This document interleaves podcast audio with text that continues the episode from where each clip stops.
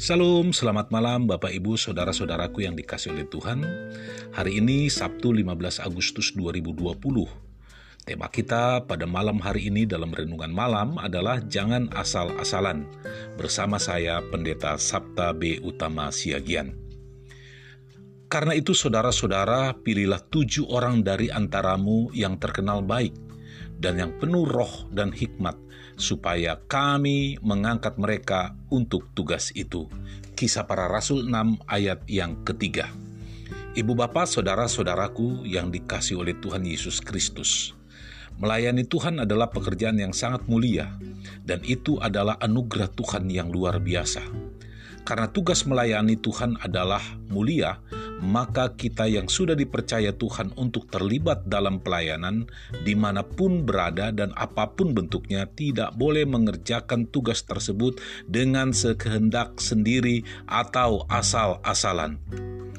Itulah sebabnya Rasul Paulus sangat berhati-hati dalam memilih dan menetapkan orang-orang yang hendak dipercaya untuk melayani jemaat Tuhan.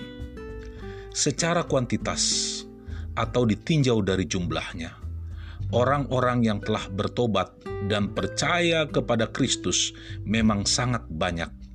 Namun, tidak semua orang layak dan bisa dipilih menjadi mitra kerja di ladang Tuhan. Akhirnya, dari sekian banyak orang yang mengikuti Kristus, hanya tujuh orang saja yang dipilih dan dipercaya untuk mengemban tugas sebagai pelayan Tuhan. Rasul Paulus menyatakan syarat utama untuk menjadi pelayan Tuhan adalah terkenal baik dan penuh dengan Roh Kudus. Terkenal baik berbicara tentang reputasi seseorang di mata orang lain dan juga memiliki nama baik. Ada tertulis dalam Amsal 22 ayat yang pertama, nama baik lebih berharga daripada kekayaan besar, dikasihi orang lebih baik daripada perak dan emas ibu bapak, saudara-saudaraku yang dikasihi oleh Tuhan Yesus Kristus.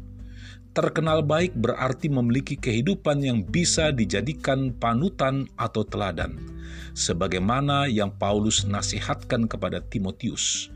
Jangan seorang pun menganggap engkau rendah karena engkau mudah, jadilah teladan bagi orang-orang percaya dalam perkataanmu, dalam tingkah lakumu, dalam kasihmu, dalam kesetiaanmu, dan juga dalam kesucianmu. 1 Timotius 4 ayat yang ke-12. Ini menjadi PR yang tidak mudah bagi para pelayan Tuhan.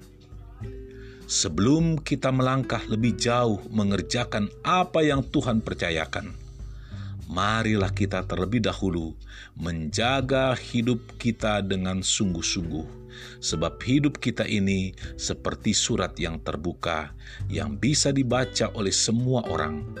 Jika kita masih hidup dengan cara-cara dunia dan tidak menghasilkan buah-buah pertobatan, saya ingin katakan, sia-sialah pelayanan yang kita hadapi, dan juga sia-sia pelayanan kita di hadapan Tuhan dan juga di hadapan manusia.